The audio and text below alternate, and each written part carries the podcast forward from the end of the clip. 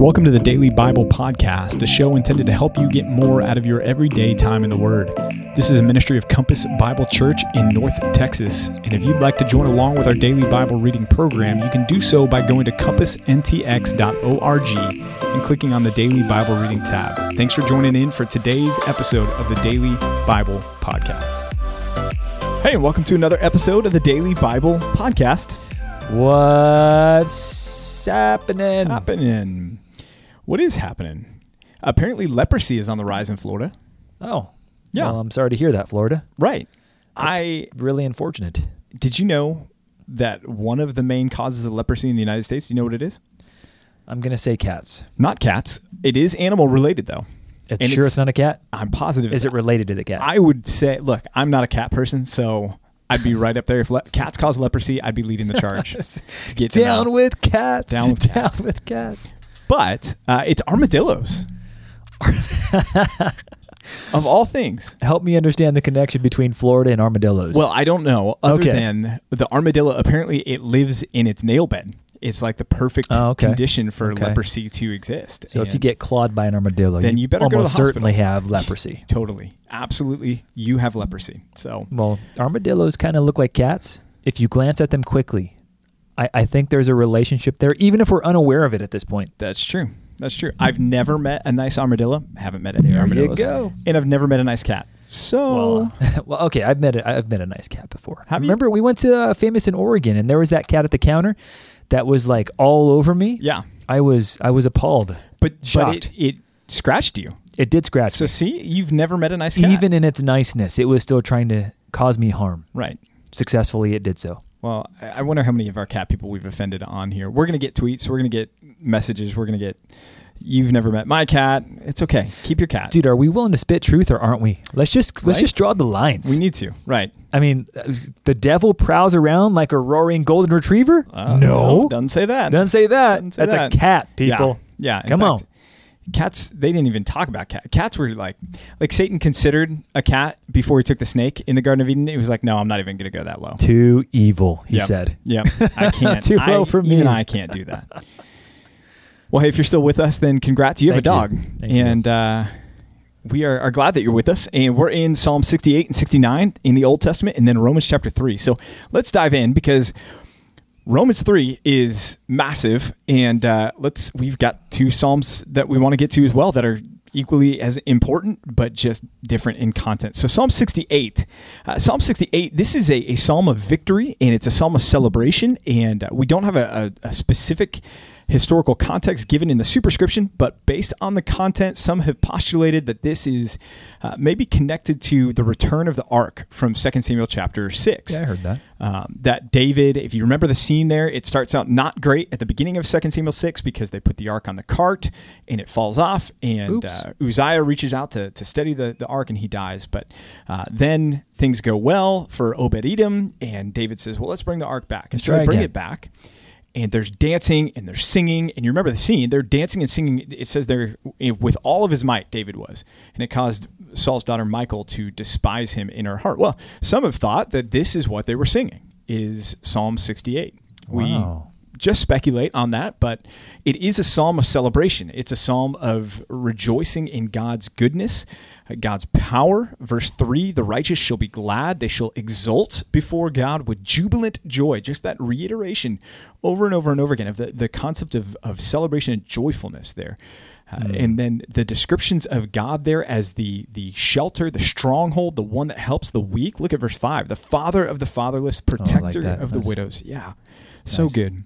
Is God in His holy habitation? You get in verses eleven through fourteen a picture of these women that are celebrating. They're singing. They're they're rejoicing in the victory of the King there. And uh, this was common. Remember when David re- would return from battle, they would come out and they would sing, "Saul has killed his thousands, and David his ten thousands. And so the women were often part of the celebration uh, in return from victory, in return from battle. And then there's this issue of the Mount of Bashan. Pastor Rod, did you notice anything or find anything about the Mount of Bashan in your research? Cows. Cows. Cows of Bashan. Cows of Bashan. What were the cows of Bashan? They were the women. I mean, I don't want to get too offensive here, but they, they honestly, I, I, I actually didn't do any digging in this. I just remember Yeah. cows of Bashan, and it was a reference to the ladies. Yes. And ladies, we're not calling you cows, but someone did. Someone Not you, but someone called ladies cows. Well, Bashan was held to be the mountain uh, in close proximity to uh, to Jerusalem there, but it was on the other side of the Jordan, um, and so it looked down or looked across from the other side of the Jordan at Mount Zion, and that's the contrast here. Is uh, the Mount Bashan was associated with idol worship and with even the the god Molech. If you've uh, studied the god Molech, just an awful, awful, horrible god, uh, child sacrifice and other things involved with Molech, and so here the, it's a of Bashan, and Bashan is meant to be looking with jealousy at God's goodness to Israel and to Mount Zion there. Um, verse 18 is a, a quote that Paul picks up in Ephesians 4 8, applies it to Jesus. You ascended on high, leading a host of captives in your train. So a messianic reference there in verse 18. Uh, just uh, good things throughout the rest of the psalm as well. A petition in verses 28 that God would continue to work salvation for his people. Um, so they're not taking it for granted, even with this time of great joy. They're still dependent on God. And, uh, and then a call to the nations, uh, Psalm 2, to say, hey, uh, come to the Lord. Don't, don't find the same fate as Bashan and these other nations. Come to the Lord and uh, worship him rather than suffering under his destruction. I think one of the themes that I saw in this particular psalm is that sense of God's impending victory over every foe, every Yes. person that stands against him. The beginning of the psalm, I, I really, uh, it, it struck me how he described God's enemies like smoke and like wax. You know, smoke is basically insubstantial. You don't have to work very hard to get smoke out of your face as long as you're not encompassed in it. Kind of wave your hand a little bit and then it's gone. It's diffused. Wax doesn't need a whole lot of effort to to melt. It might appear solid and substantial, unlike smoke, but it doesn't really require a whole lot to do away with it. In the same way, when God decides to deal with his enemies, there's not going to be some major flex on God's part, like he has to get geared up and get all ramboed out to deal with his enemies. God just has to be like, ah, out of my way. I'm done. Meh, I'm going to dismiss you now. You're done. That's enough of you. And that kind of goes back to our reading in Psalm 2, where God's laughing at them in derision, holds them in derision. Whoever would dare to stand against the king, God shall arise, and his enemies shall be scattered like cockroaches. Um, or scattered like to cat. He will to cat them. That's kidding. That's not the what it means at all. Cats? Right. Scat. To scat. Cat. Catch them. To scat them out of the way. Yeah. Okay. To that point, though, Revelation 20, as we go to Revelation 20, which we'll get there by the end of the year, you've got this scene with all the armies of the earth gathered against God. Right. Armageddon. Right. And we always picture that. the battle of as like battles. just, oh, like all the tanks are being rolled fired. out, the the, hel- the the helicopters and the tank, and doesn't require any of that. Go read it. There's not a shot fired. There's No. not a shot fired. God just comes back. Jesus comes back. We're with him, following him in, in armies arrayed in white linen, It's kind of anticlimactic, actually. and it's over. It's over because he's God.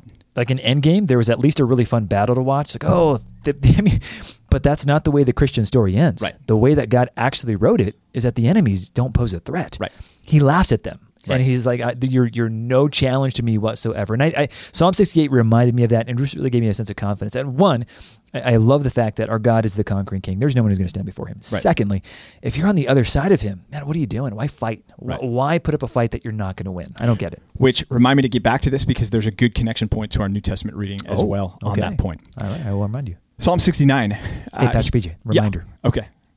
Well, I, well, I Psalm meant like later. I meant Oh. like after. Okay. Yeah. When we thanks Duly though, noted. I appreciate that. Dismiss for five minutes. Um, Psalm sixty nine.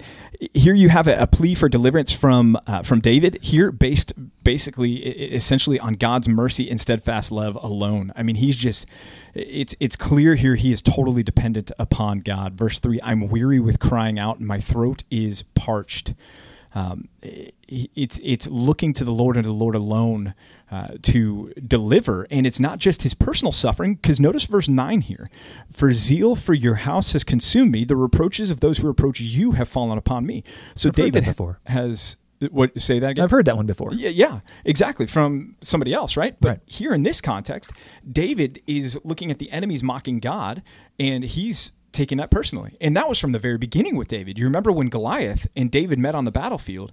One of the things that prompted David to go was he said, "Who is this uncircumcised Philistine who dares taunt God?" Yeah, right? And defy the armies of the living God. Exactly. So David has long felt a personal connection to the reputation of God. And so here we see that come out in verse 9. But to your point, Pastor Rod, this is applied to Jesus as well. What's the context in the New Testament where this is applied to Jesus? Well, Jesus is cleansing out the temple.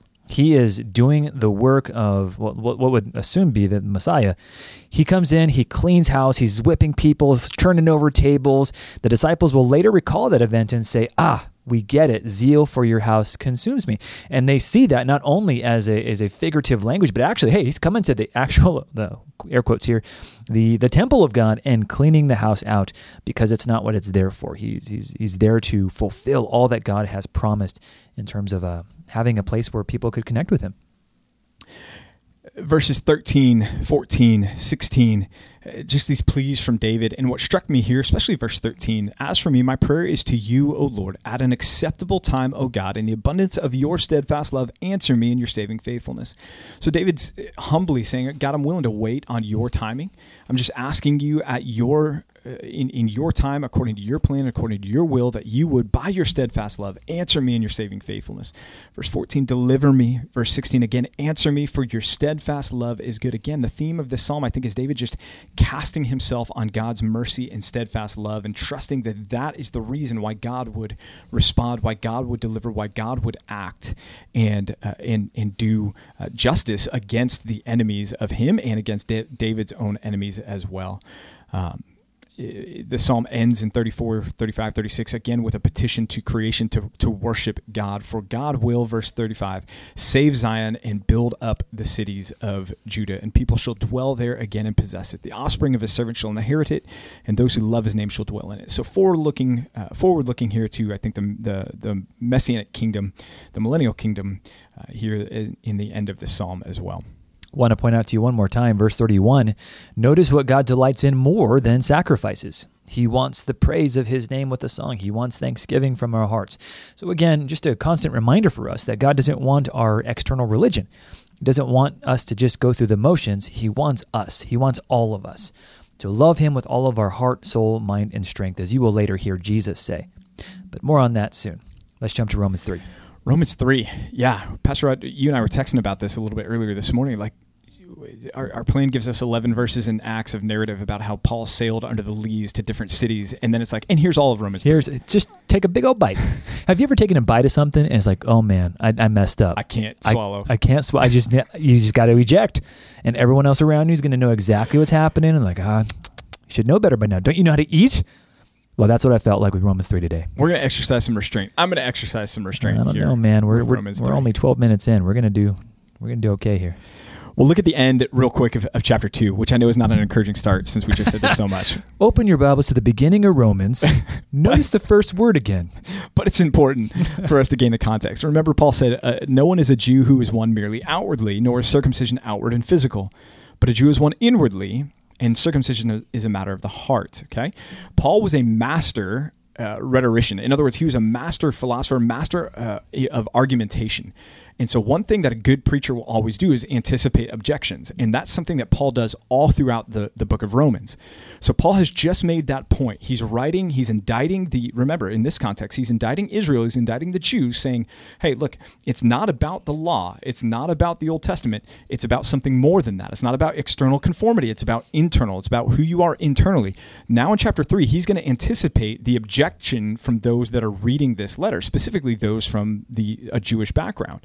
And that's how he does this so often with questions. And he opens that way in chapter 3, verse 1. Then what advantage has the Jew? In other words, then what good is it? Is right. there any good to being a Jew here? And he says, yes, the, the Jews were entrusted with the oracles of God. The oracles of God, Pastor Rod, is another way of describing God's word. God's word, right? Yeah. The Old Testament, Scripture. And he's saying that, that they were given the oracles of God.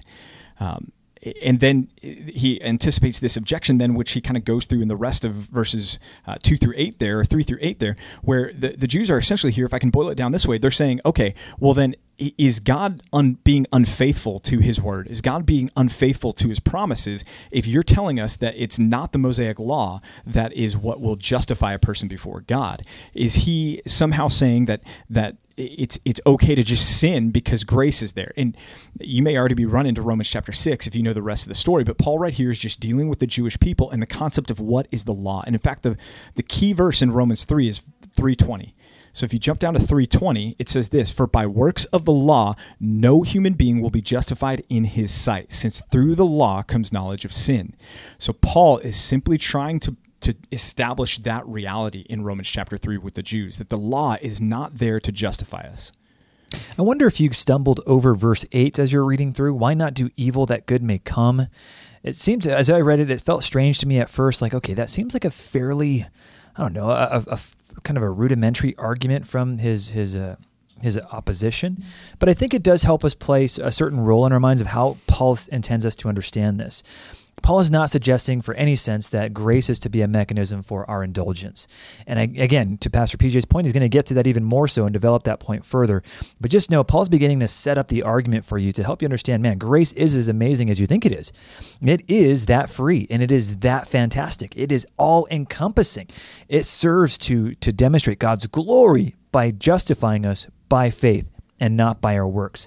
So if that's the case, then some might unlawfully, un, in an ungodly way, argue, well, if that's the case, if my sinning results to God's glorification, then well, let me let me allow that to govern my life because he'll get more glory from that. And of course, that's not Paul's intention. Right. In fact, if you've been confused by verses 5, 6, 7, and 8 there, uh, just uh, it's probably helpful to understand. Aside from verse 6, really, Paul is personifying the arguments of his opposition. Verse 5, he's saying, This is what my opponents are going to say. Verse 7 through 8, he's restating that same argument there. So these are those that are trying to counter him. And again, Paul's anticipating their objections so that he kind of cuts their feet out from under them before they get a chance to argue that. Pastor Ed, you mentioned faith there. If you mark your Bibles, I would encourage you, starting now, uh, get out your pens, get out your, your pencils, get out your highlighters, and start noting how many times the word faith or believe or believed or belief comes up in these next few chapters because we're about to pivot to getting to the, the crux of the good news of the gospel. Paul's still mm. setting up the bad news here. And that's verses 9 and following. And, and we've hit on this because we've been through these Psalms recently, right. which is helpful. Uh, but he's quoting from the Old Testament, quoting from the Psalms, establishing this doctrine that we've talked about here called total depravity. And again, that's not that we are as depraved as we possibly could be, but that we are thoroughly saturated with a sin sin nature. We are depraved. comprehensively right, total, right, and that's what he's getting there in that center section of Romans chapter three. And his culmination of his argument is in verse 20 there. Look, by works of the law, no one can overcome that. No one will be justified in his sight. So he's writing to the Jews that are reading this, going, hey, yes, there's an advantage. You've you've had the Old Testament, you know these things, but the advantage is not that you're better off because your obedience, because your conformity, because the law does not save us. Rather, it does quite the opposite. It shows us our need for salvation, mm-hmm. and that's where he goes in in verse 21. And here's the pivot, and here comes the good news. He says, because now the righteousness of God, which is what we need, which is what the law can't provide, has been shown or manifested apart from the law right? And this is where we get into the gospel as you and I know it today. That the gospel is that righteousness from God comes by faith in Jesus. Look at verse 24. We are justified by his grace as a gift through the redemption that is in Christ Jesus. Wow there's a big word here in verse 25 that would be helpful for us to unpack a little bit there, and that's the word propitiation. Pastor Rod, why don't you explain propitiation for us? Easy. The word can be done and can understood in a few ways. First, you should see propitiation as a more of a kind of synonymous with the word sacrifice. It was a sacrifice, but it has deeper and richer roots in that. You should also know that in your Bibles, Hebrews 9 5 will cross reference and use the same word. Um, the idea conveys appeasing, uh, appeasing God, offering a sacrifice that that expiates, which is a word that would be related uh, to the word for expiate means to atone for sin. Propitiate and expiate work together. They both function as synonymous, closely related words to the word sacrifice. The idea conveys that Jesus was offered as a sacrifice that would appease God's righteous wrath which is exactly what's happening in this context here. Jesus absorbs the wrath that we deserve. He is the once for all sacrifice given for us. Again, the cross reference for you is Hebrews 9 5, which, by the way, in Hebrews 9 5, the word is used for the mercy seat. It is the place of God's appeasements, God's atonement. You might remember the Day of Atonement when the high priest would enter into the Holy of Holies and sprinkle blood, uh, sprinkle blood on, the uh, on between the between the what those guys the cherubim. Thank mm. you very much, brain. Uh, eventually working, but this is the idea here. So Jesus is offered as the propitiation for our sins. And that's so important because of verse 26, because that's what allows verse 26 God to be the just, to remain just himself, and mm. be the mm. justifier Amazing. of the one who has faith in Jesus. His wrath had to be propitiated, it had to be satisfied, it had to be appeased. And that was by the blood of Jesus. Do you remember that that uh, that controversy a few years back for the song uh, "In Christ Alone"? the wrath of God was satisfied. Mhm. One congregation, or uh, no congregation, one denomination was asking to change the lyrics because they didn't believe in penal substitutionary atonement, which is Right. what we're seeing here, right? Right. Right. But it's it's biblical and here we see it right in in Romans chapter 3 that without the propitiation, without Christ's blood on the cross for you and me, then God can't be just and declare us justified because we're not. We're guilty. But because the payment of our sin has been paid by Christ and we have 2 Corinthians 5:21 says received his righteousness, now we are righteous because God's wrath has has been satisfied. Can you quickly break down penal substitutionary atonement, Yeah. just kind of layman's terms here? penal means uh, penalty. We get our word penalty from it, and so the penalty of our sin is the wages of our sin is death. Right? Romans six twenty three says that. Substitutionary. Think about that. Someone that takes your place, and then atonement is that word that has to do with propitiation, the satisfaction of God's wrath. So someone else took our place and bore the penalty. Penal.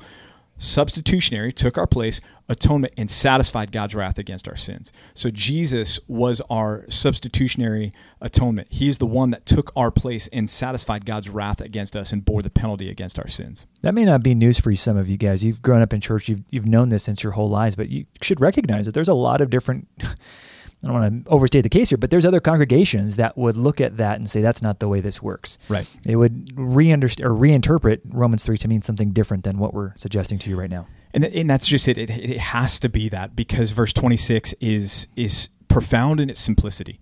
If we're not righteous with Christ's righteousness, then there's still sin for us that needs to be atoned for, and God can't justify us. Hmm. He can't declare us righteous if there's unrighteousness in us. But because we have the righteousness of Christ that's ours through the great exchange that took place at the cross, that's the substitution. He took my place and got all my sin and all my guilt and all my condemnation, and I got his righteousness. Hmm. And that's why verse 26 can be true that God can be just and the justifier, the one who has faith in Jesus. I love But you remember that reminder that you were going to give me, Pastor Rod? Um, yes, Pastor PJ, reminder uh, Psalm 68. You need to make a connection between Psalm 68 and Romans 3. Awesome. Great. Thanks. You're welcome. We were talking about that that end battle is not going to be a battle at all. We were we were talking about there's not any shots fired. Right. That, that God is just he's God, so He he, just wills it to be things, done. right? Yeah. Well, I wonder if you've ever thought about, hey, um, why doesn't he just do that now? If if there's no end battle, what, what's what's going on? Well, look again back at verse 25. We talked about propitiation, but look at the rest of it. This was to show God's righteousness because in his now notice these two words here, divine forbearance. Forbearance means patient mercy. That God, in his patient mercy, overlooked former sins to show his righteousness at the present time, right? So that we might be justified by Christ because Christ could be the propitiation of our sins. Okay, so where am I hmm. going with this? Here's where I'm going with Where are you this. going with this? God is, is being patient with those that are still here and alive on earth right now. Could he come back tomorrow and end everything? Yes, he could. Yes, he could. But he's not because in his divine forbearance, still active right now, as we've talked about earlier already in Romans 2, that his divine forbearance is meant to lead us to repentance. His kindness is meant to lead us to repentance. There are still those to be saved that he is being patiently merciful with them, overlooking, so to speak, their sin right now, so that they might come to faith in Jesus at some point in time according to his divine perfect plan. So it's not because he's trying to get swole enough to come back and take on Satan. It's not that he's waiting for a big enough army to come back and take on Satan. He's simply being patient to carry out the rest of his redemptive historical plan. That's right, and we play a role in that. One of the privileged roles that we have is even as you talked about in the in the last couple of weeks, Pastor PJ, we're here to to know Christ and to make Him known. We partner with Him in serving His glorious ends by making His name great among the nations, mm. telling them about who He is and what He's come to do. Yes. Yes, we do. We do. Verse 31, just a, a, another note here that might be confusing to help us clarify. He says, do they do we then overthrow the law by this faith? In other words, is, is the law wrong? Is the law Me genoito. Right. May it never be. By no means. Yeah, me, meganoita. It's the strongest emphatic no in the Greek language. He does this, I think, three times in the book of Romans, at least two. Romans 6 1 as well.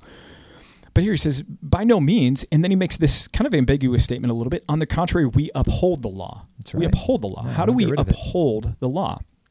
Well, the reason, his reasoning here is not that we uphold the law by uh, putting it on us or putting it on other people. Remember, that was what the, the Jerusalem Council was meeting back in the book of Acts that we covered in Acts chapter 15. They were trying to say, do we need to have the Gentiles obey the law? And remember the whole conversation there. How can we put something on them that even we ourselves and our forefathers couldn't hold right. up under? Right.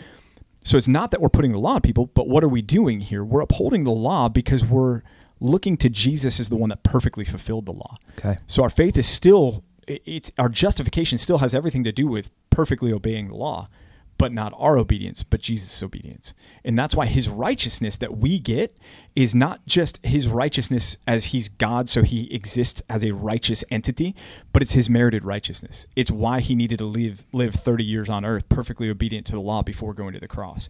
Because we get that righteousness credited to our account. In that sense, the law is upheld still as good.